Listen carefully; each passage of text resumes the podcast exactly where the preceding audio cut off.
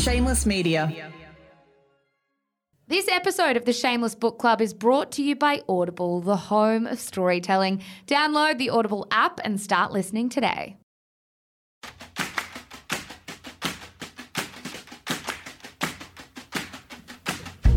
And welcome to the Shameless Book Club. This month we read Yellowface by New York Times bestselling author R.F. Kuang. Yellowface is told through the lens of an unreliable narrator, a white author named June Hayward. At the very beginning of the book, she steals the book manuscript of her friend in the industry, Chinese American author Athena Liu, moments after Athena suddenly passes away. June's act of unthinkable deceit kicks off a series of events that see June desperately trying to dodge the truth being exposed. My name is Annabelle Lee. I am a podcast host and producer here at Shameless Media. And today I am joined by its co founders, my big bosses. Zara McDonald and Michelle Andrews. We love you so much, Annabelle Lee, but you must stop referring to us as your big balls. Especially with the W. I started a few years ago and then I stopped. It's been a while since I've said balses and it's back. She's brought it back. Guys, this is also the first episode in our brand new book club feed because the book club got its own little nook. Yeah, it's the first book review episode. Of course, we were doing these for so long in the Shameless podcast channel. But by now, we're kind of old news, guys. We've already been beaten by a great author interview with Sahani and the author of Tomorrow and Tomorrow and Tomorrow, Gabrielle Zevin. And we've already had an episode of Stranger Than Fiction. We are old news, but it's lovely to be in our new home. Yeah. I like it here. You guys deserved more book content, so that's what we gave you. And I'm so excited to be kicking off book reviews in this new space with this book because we have been so excited by Yellowface for a very long time. Let's start, as we always do with these review episodes, let's start with a bit of an author intro. Michelle Andrews, I see your notes in this section are quite long, so let's kick things off with you. She is 27 years old. Rebecca F. No. Kuang is 27 years old. And that fact makes me feel like a loser, but so impressed that this book came from the mind of such a young person. she was born in 1996. That just looks young to me. Oh, oh my God, she's a year older than me. That just clicked. yeah. What have I done? Did you guys know that before you read? No. I didn't. I think I was about three quarters of the way through, and I did a dumb thing that you should never do when you're reading a book, which was like Google the book or Google the author, because there's always you run the risk of spoilers. Yeah. But that's instead where I found her age, and I nearly fell off my chair. Yeah. Well, I was also interested to learn that she immigrated to the US when she was four years old with her family, of course. She grew up in Dallas, Texas. She began writing her first book called Poppy War, which is referred to as a Chinese military fantasy when she was 19 years old. That book was published when she was 22. It was so popular, it became a trilogy. There are now two subsequent books that were added that were published in 2019 and 2020, respectively. Yeah, well, she's got a trilogy and Yellowface at the age of 27. She's also a number one New York Times bestselling author, which is absurd. Like, I mean, that's an achievement for anyone in their lifetime, but to do that in your 20s is amazing. I fully appreciated as well how she wrote three fantasy books and then just like fully pivoted and was like, I'm going to write something different. Well, she actually did three fantasy books, then wrote Babel, which we haven't even touched upon. Oh, that so was true. a book about 1830s England, and then did Yellowface. And now she's writing another book, which is, and I want to read this out to you guys because she's called this literary nonsense. It is a fantasy book about two magical PhD students as they travel to hell to rescue the soul of their advisors so they can write their job recommendation letters. I don't know if Rebecca is trolling us or if that's actually what she's writing about, but she has said that on the record. That is incredibly funny.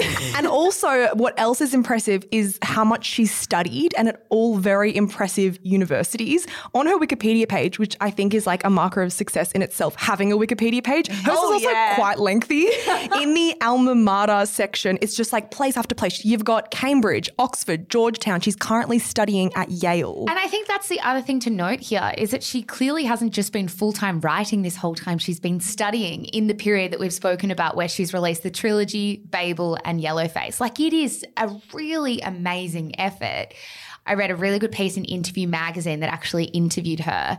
And she said about Yellowface, I don't think it's the kind of book I could have written as a debut novel either, because I hadn't worked in a publishing house and it took those five years of frustration, toil, and a lot of tears in the publishing industry on the author's side to accumulate the experiences that went into it. Mm. I mean, I, wouldn't, this is going to be funny. We've had a little bit to do with publishing houses over the years, and I laugh as I'm saying that because I don't oh, in any way I'm embarrassed. I'm embarrassed I'm to even be in the same conversation. Exactly. It's not that. But I think as a reader, as I was reading this, I did feel like a lot of the insights were so bang on to even the experience that I've had Yeah. in the book industry. So I felt like it was very observant in that way. And it makes sense to me that she said, I needed five years to write this because I needed to know what I didn't know. A thousand percent. I was really intrigued. As you said, Annabelle, she's done so much study while releasing these many books at the same time and achieving all this success. And I was thinking, how is that possible? And I think maybe the answer was unearthed in a profile she did with The Guardian recently. She basically just said she gets super bored, and the only thing she does when she's bored is either study or write. She said, I get bored really easily. I'm never going to write a project in the same genre twice because there are just too many forms of storytelling that I want to experiment with and not enough years in my life. I love her. When I'm bored, I just flick on Friends again and watch episodes I've watched a thousand times already. TikTok, are you I kidding? like, I sit on my phone for six hours and burn time. yeah, she is productive upon productive. Now, she also has some really interesting takes on writing outside of your own lived experience. And I wanted to include this from the outset because she obviously writes from the perspective of two different women who are of two different races in this book. On writing the perspective of other races and other lived experiences, she told The Guardian this. We're storytellers, and the point of storytelling is, among other things, to imagine outside of your lived experience and empathize with people who are not you, and to ideally write truthfully and with compassion a whole range of characters.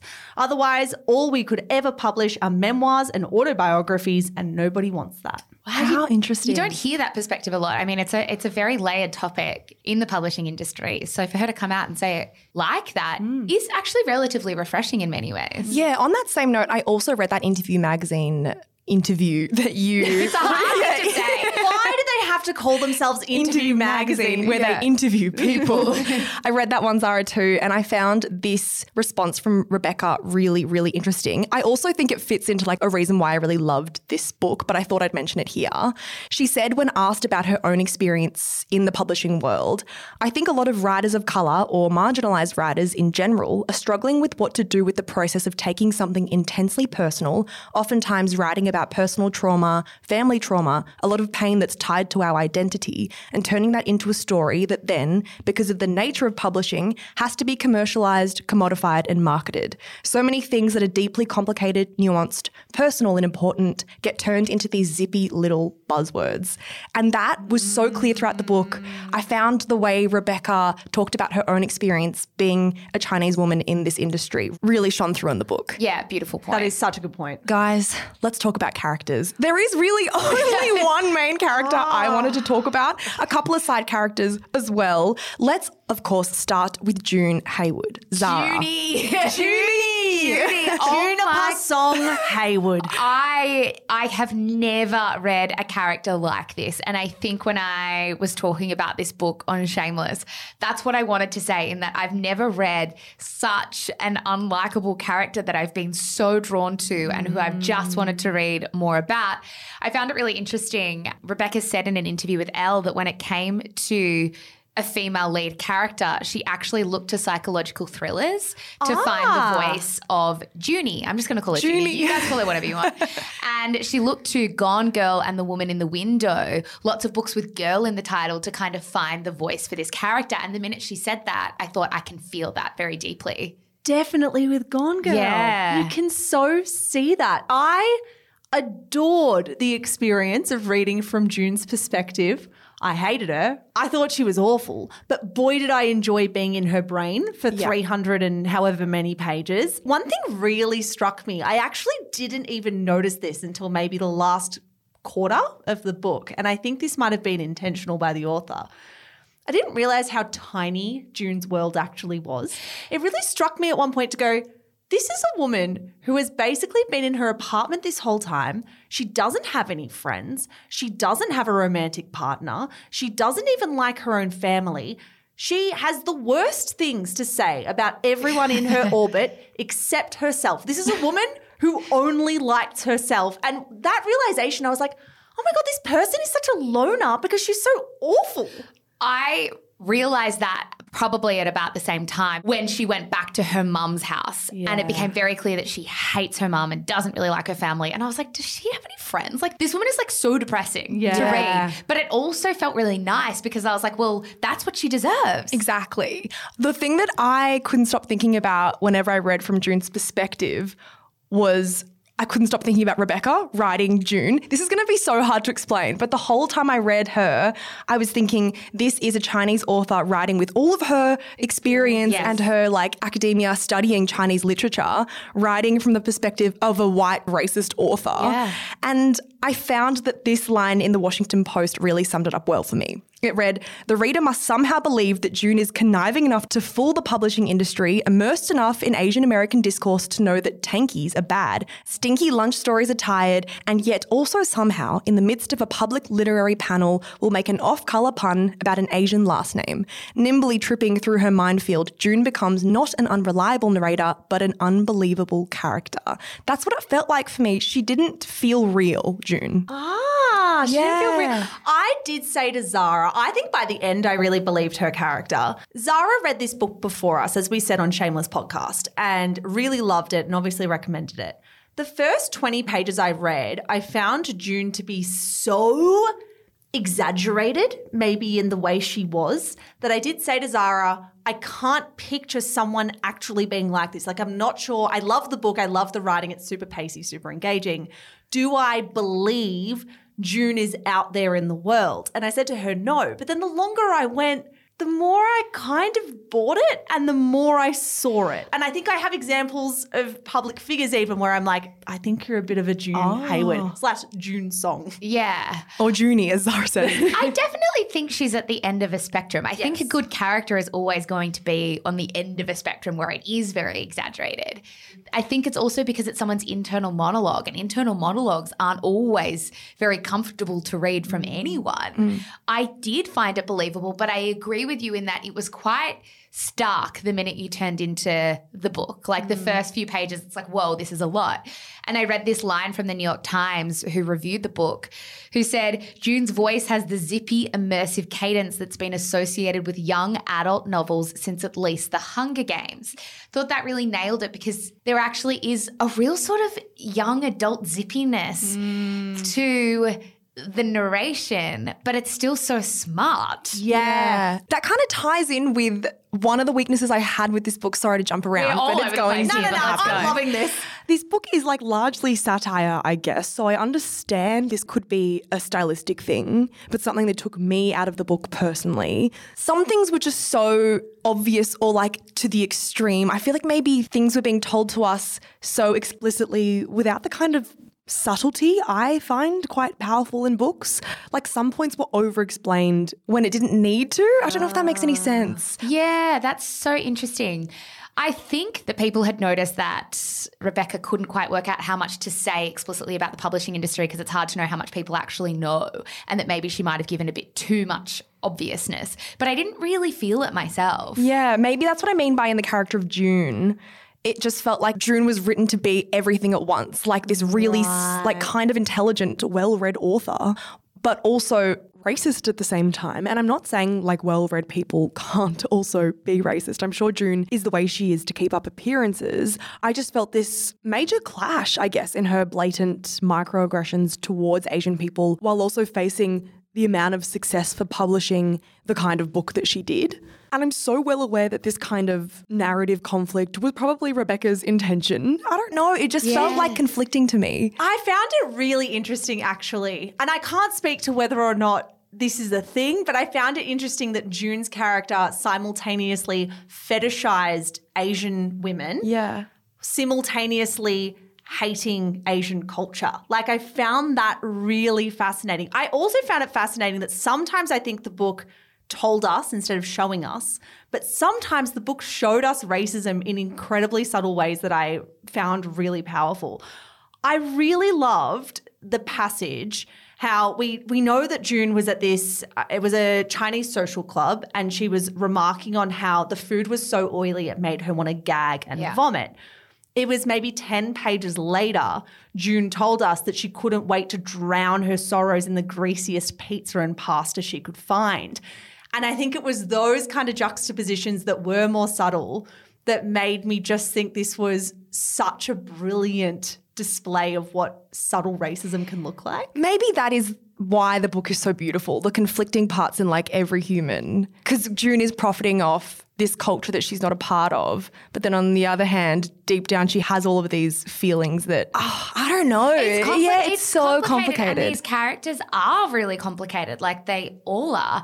I think the thing that I really enjoyed reading from June was kind of nailed down in this passage from The Guardian, who said Juniper stakes her entire sense of self on the fallacy that she wrote Athena's novel, yet also privately exults when critics find fault with it. And I loved this so much in her character, where when the book was doing well, she would say, Well, I obviously made this book what it is. And when people hated it, she would say, Of course, Athena's such a hack. Like that Yeah. word hack. I was also kind of obsessed with the narrative about Athena. Quote unquote, stealing stories from other people. You know, that anecdote where she's in the mm. museum and asking a war vet, I think it was, about their experience and then writing it up as a story. And then this line from June who said, I'd seen Athena steal before. She probably didn't even think of it as theft.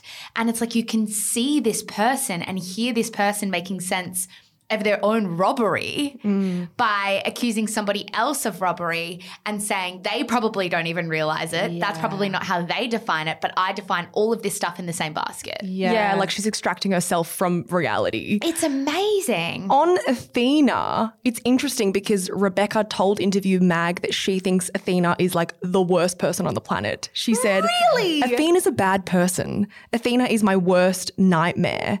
She's all the things I hope will never be true of myself. And it's because she's learned very early on in her career that she can get a lot of attention by telling a particular kind of story, which is the story of Asian pain. So she has benefited immensely from acting as a cultural broker, depicting Chinese American stories in a certain way to maximize the attention and interest she gets from it. She is also deeply suspicious of all other Asian creatives. So that's from Rebecca on Athena, which is fascinating. Did you like Athena when you read it? I thought that the negative perception I had of Athena was simply because June was an unreliable narrator and obviously despised Athena. But I guess the intention behind the writing of the character was that June's perception of Athena was true. In that, like, Athena didn't want to help other Asian writers or didn't want to mentor other Asian writers. I guess that does check out. I have a few thoughts on this, but I'm going to take us to our break first.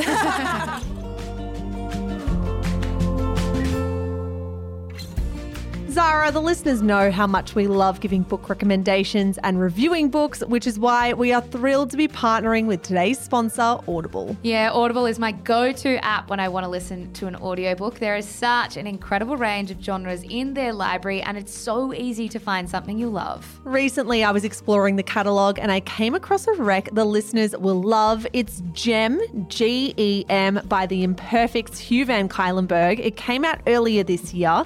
It's actually the audio of a talk he gave, and it takes you through the life lessons he was learnt after a trip abroad. I have seen this on my Audible app. I also love the fact that it is obviously narrated by Hugh himself, which does make listening to his story so much more impactful. I know exactly what you mean. Audiobooks allow authors to really connect with their listeners. I really enjoy listening to people tell their own story and have loved listening to my fair share of memoirs on Audible. If memoirs aren't your thing, you can check out fictional audiobooks, podcasts, and Audible originals. Just download the Audible app and start listening today. Thank you so much to Audible for making this episode of the Shameless Book Club possible.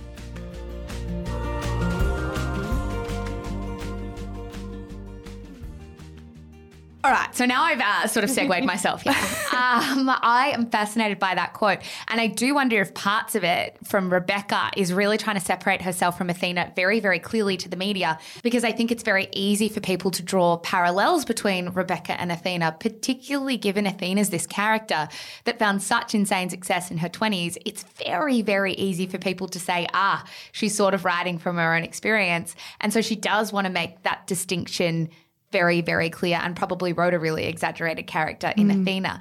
I agree with you, Annabelle, though, in that when I was sort of considering Athena, I thought that Athena was only a bad person from June's perspective. Like June was saying all this about Athena to kind of justify what she's done.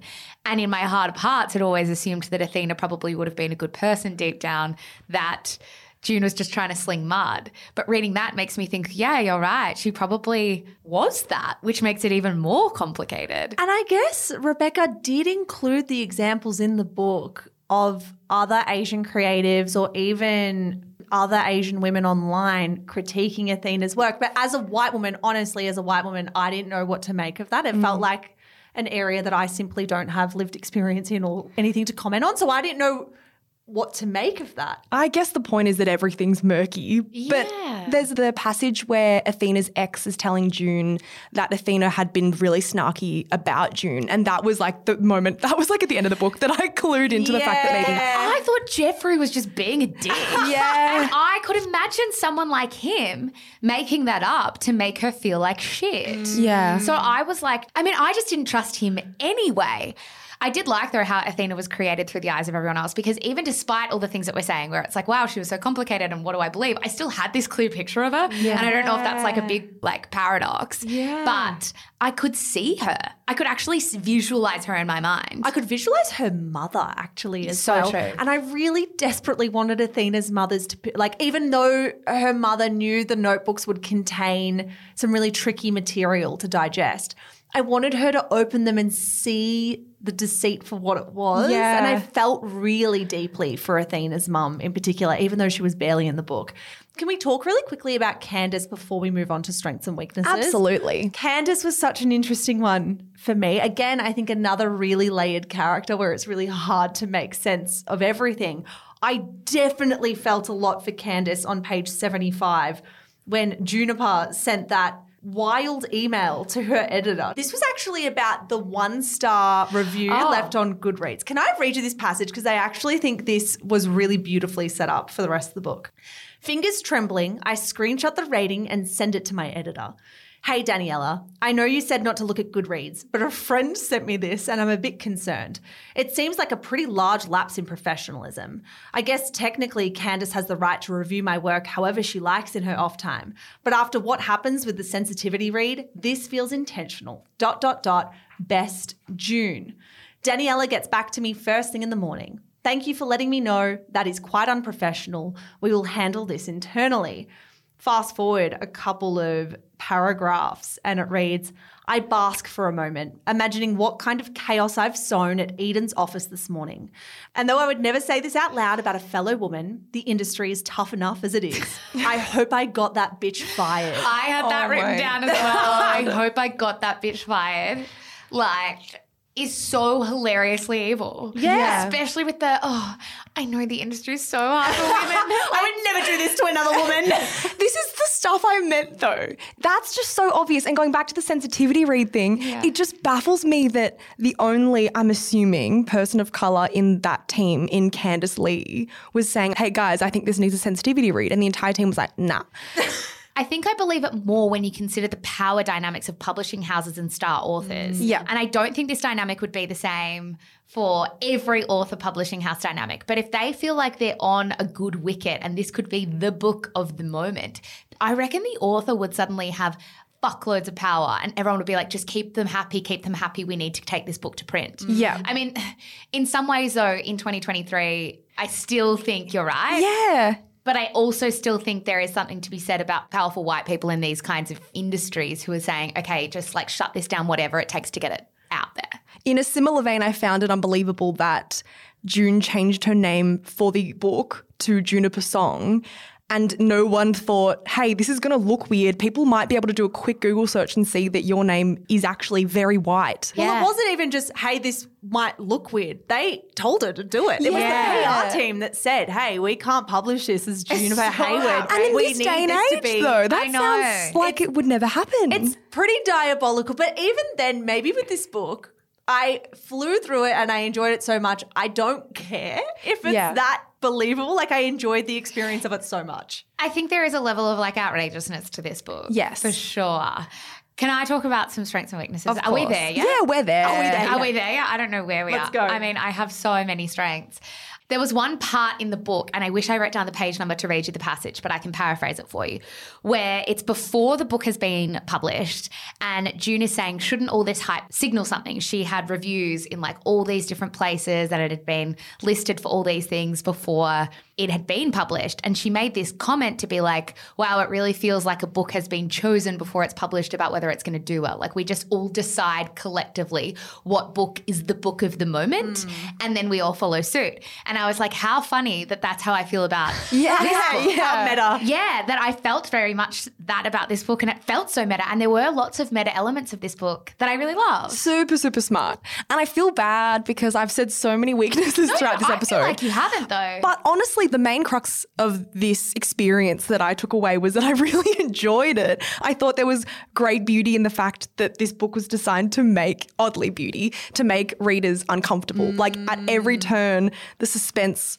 lay in the fact that June is a horrible person and we all knew she was horrible and we were kind of like waiting for her to do something else. Like When do will she be something more. exposed even? Yeah. And I thought that was really well done. And also the writing was so easy to read. It was a very quick reading experience. On the back of that, Annabelle, I agree. The biggest strength of this book was its ability to make me squirm and make me care about what the fuck was going to happen. Like, I literally was reading this being like, how is this going to play?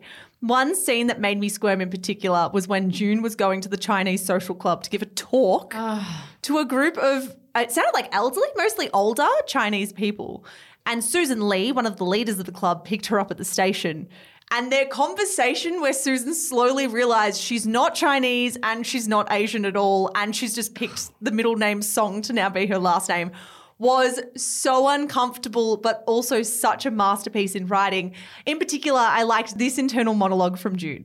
I'm not fooling anyone on purpose. I don't have a big sign that says white stamped to my forehead. But shouldn't the onus be on other people not to presume? Isn't it racist, in a sense, oh. to assume my race based on my last name? It's like, babe, that's You- not your last name. and that, that's why you changed it. Also, for someone who is so well read, you cannot pull the reverse racism uh, card. No, that's, that's a good point, and that probably speaks to all the points you've been trying to Yeah, say before exactly. that. I mean, one of the best parts of this book, one of my favorite parts, was when we were like 200 pages in. And June had got all this backlash, but it hadn't destroyed her career. Everything had seemed to settle down. And then you open up to chapter 15 and she goes, I should have left things there. And then she goes, the discourse has finally blown over, just as Brett had promised. I no longer need to mute my notifications for fear they'll crash my phone. I am no longer Twitter's main character, but that is precisely the problem. I am now trending toward irrelevance. Mm. And I was like, you've got to be joking me, Judy. like, you've actually got to be joking. Junie, June. And then a few pages later, I honestly think my jaw dropped where she goes, It's the start of another chapter. Like, I thought this was really masterful as well regarding what Rebecca would close chapters with and what she would open them with. And then you just open a chapter and it goes, I must confess, I double dipped.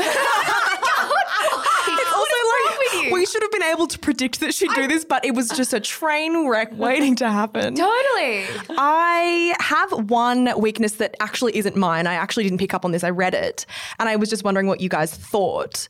A lot of people were saying that this book maybe won't age well in the sense that there were so many modern references To zeitgeisty. Yes, like TikTok stuff, I for example. I did think this as I read it. I wondered if it was too zeitgeisty to to sing to people in the same way in ten years. And like thinking back, there were a lot of really fresh, current references to also like young actors, mm-hmm. like a Timmy Chalamet. Maybe I Yep. could have pulled Timothy that out of nowhere. Chalamet. That was actually another really expert example of casual racism. She gave an example. I can't remember the white actress's name, but she's like, I would be played by oh, Emily yeah. Blunt, for example. Athena would be played by that girl from Crazy Rich Asians. And I'm like, that's another really good Yeah. example now that you raise it. But I agree. Everything was very current. And I love that for me now. I don't know if other people will love it for them in 10 years. We'll check back in in 50 years and do another episode with the three of us. We'll be back. What happened? Yeah. Were you guys like predicting near the end who was the person that was like kind of harassing June online? Yes, but it was driving me insane. I thought it was Athena's mum.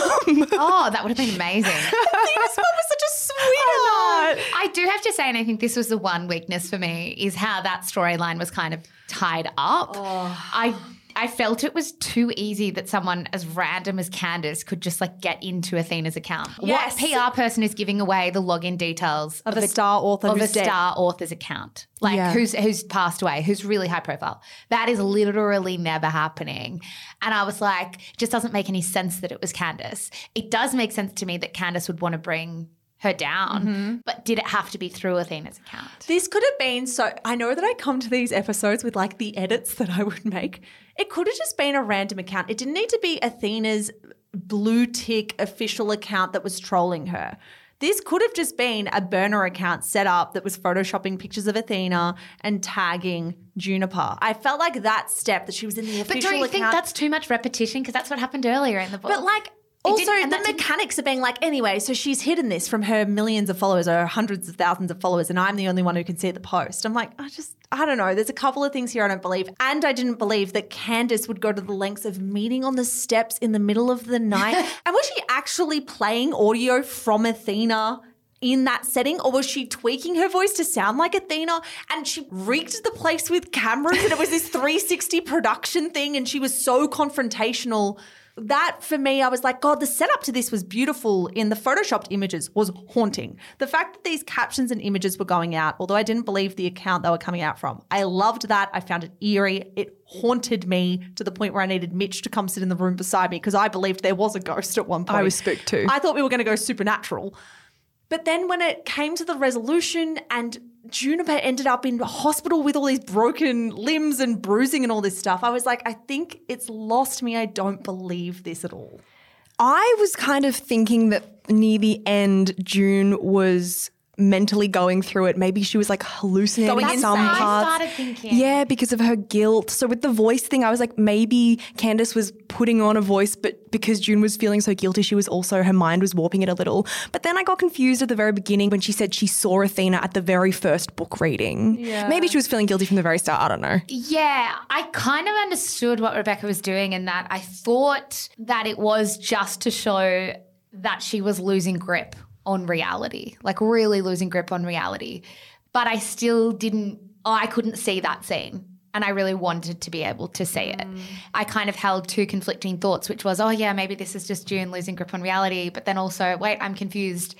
Is it Athena's voice? Like, I'm just confused also. And again, maybe that's the point. Maybe I'm the idiot. um, but it felt it felt like a strange climax scene. But then again, to my point earlier, this book is kind of outrageous. Maybe that scene needed to be outrageous. Like maybe that's just in line with the whole book. I felt like the ending, though, the very ending, I didn't like this bit right before the ending, but the ending of Juniper essentially coming to the conclusion that she's going to manipulate this story again to be in her favor and she's going to eventually tell the story of winding up in hospital and being assaulted by Candice. And she will eventually come out on top, essentially because she's a white woman and she'll be believed. I felt that was expertly done. That was enough drama. For me, I didn't need the confrontation on the stairs Yeah. and the the sounds playing and the cameras. I also thought when I was thinking about the ending, when it came to June writing that book and her saying this will work, I was reading it and I was like, yeah, it probably will. People will still hate you, but you'll still get the platform. Yeah. Like people will give you this platform. People will interview you about this and people will talk about you. And at the end of the day, it feels like that's what June wanted. And people will be the devil's advocate and advocate for you. And eventually you will rise up on top for a group of people. And she'll be rolling in money. rolling in money, which is also something that she seemed to really want. Sorry, I know I'm going back a little bit. There's one kind of key part of this book that we haven't touched on that I would really love to touch on as well, because I thought this was a really, really powerful inclusion in the book. And it was when June is telling the story of her sexual assault and how she believes Athena stole that story and wrote an entire essay about it that I was really taken off guard by, and I felt like I was taken off guard quite a few times in this book. But I honestly thought that was like the real perfect example of like, wow, this is like deeply complicated and deeply layered. And in no way does this even come close to excusing what June has done. But in my mind, it made more sense, and June made more sense as a character to me as to why she'd be so one eyed about Mm. this and why she'd feel so justified in her theft because she felt like she'd been stolen from first. Yeah, and why her hatred for Athena was so like red hot. Yeah. it all Ran from a so very deep. personal place. That said, I was a bit like, at what point do writers like have to draw the line? Because like Yeah, I agree. Athena should be with Jeffrey. I'm thinking of that example when Jeff was like, "Oh, she's written about like our relationship and all And of our that, arguments, and our arguments." yeah. And I'm like, "Where's the line? It's hard. I guess it's really hard. There is no answer." And I don't. I think that's why I didn't dislike Athena. Like I knew she was complicated. I think the the heartland of this book is exploring how people are complicated and flawed. But I I left definitely on more Team Athena than almost anyone else. So, if this kind of makes you feel better, there was a quote from Rebecca in Interview Magazine about this. And she said, I think the question of a writer's relationship to pain, especially other people's pain, is at the heart of this book and is also an ethical dilemma that I haven't figured out because so much of my work comes from the pain of people who are very close to me. and I thought, yeah, I don't think it's something that we need a neat answer on. I just think it's one of those like deeply complicated things that I think a lot of people spend a lot of time thinking about. And the whole point is to think about it because there would be some writers who don't think about it enough. And like we don't live in this world in a vacuum just on our own. Like we do experience interactions with other people. Well, it's like any of us, whenever we have like the three of us at this table have shared stories either on a microphone or in a newsletter or in a book, you can't just tell your own story. Like you are pulling other people in. And that dilemma as a as a part of this book really did make me think it's like you've got to pull people in to tell your story, but that's you are often pulling on people's pain. And Yeah. almost every story under the sun is partly shared, at least. Mm. I struggle to think of a story that any one individual owns without it being other people's story as well. Yeah, it's a tricky way up, but there's no formula, guys. It's time for ratings. Ah. I'm going to throw it to Zara because you were the one that brought this to us. Nice. This book to us. I'll give it a five. Oh, I really, really liked this book. I read it so fast. It made me think so much. And I truly don't think there are many books on this earth that you can fly through that also leaves you thinking about so much. The the last book that I feel like did this was Love and Virtue by Diana Reid. That was like really, really pacey, but also you finish and you're like, whoa, I've got so much to think mm. about. Mm. It's a certain brand of book, and I feel like they are expertly done. Michelle, rating. I adored this, inhaled it in two sittings. I didn't think the writing was snobby at all. It wasn't patronizing. It was just smart and easy to read and a joy to work through. I do think there were some weaknesses in the plot, as I said, but it didn't really detract from my overall experience of this book. I think it has to be a 4.5. I think it is a wonderful, wonderful book. I want to actually go back and read R.F. Kuang's previous work. You're so right in that the book is written in a way, and it is a skill that not a lot of authors perfect. So easy to read, yet so smart. I will say that I ha- I was pulled out of it a little because I kept thinking of Rebecca writing June, you know, all that stuff that I've mentioned before. Yeah. So I will give it a four. Mm. Nice. I mean, pretty good result for this book. Yeah, guys, come share your thoughts on our Instagram channel. We are at the Shameless Book Club. Next month, we put it to you to vote over on our Instagram stories what book we are reading in the month of August. You picked The Rachel Incident by Caroline O'Donoghue.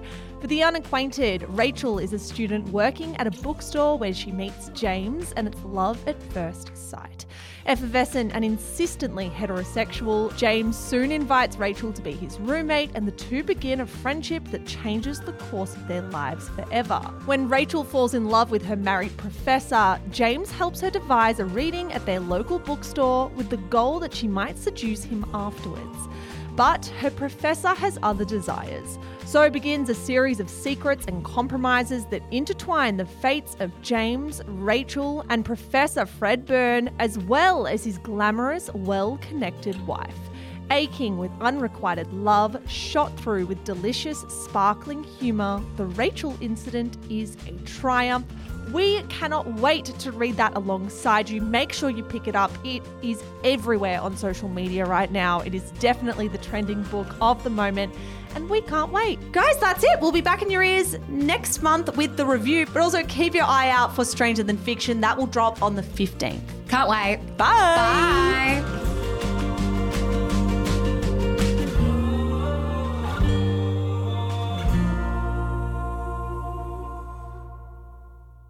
This podcast was recorded on Wurundjeri land. Always was, always will be Aboriginal land. Hello, guys. Mish here. I am the co founder of Shameless Media. Thank you so much for giving us your ears and your mind and your time. We're so grateful. If you enjoy the stuff that we produce, may I recommend our brand new podcast, Style Ish? Stylish, if you want to say it quickly, style dash ish, if you want to take the long way through. It is our podcast for all things fashion, brand, business, and beauty. If that is in your wheelhouse, if you care about style content, you will love this show. It is, of course, more than just a show as well. It is a newsletter, it is an Instagram feed, it is a TikTok account. There is so much good stuff going out on Stylish every single day, starting now. So, in your favorite app, search for Style Dash Ish. Give it a listen, give it a follow. We are an independent media company and we would be so, so grateful for all your support. That's all from me, guys. Check out Stylish and have a good one.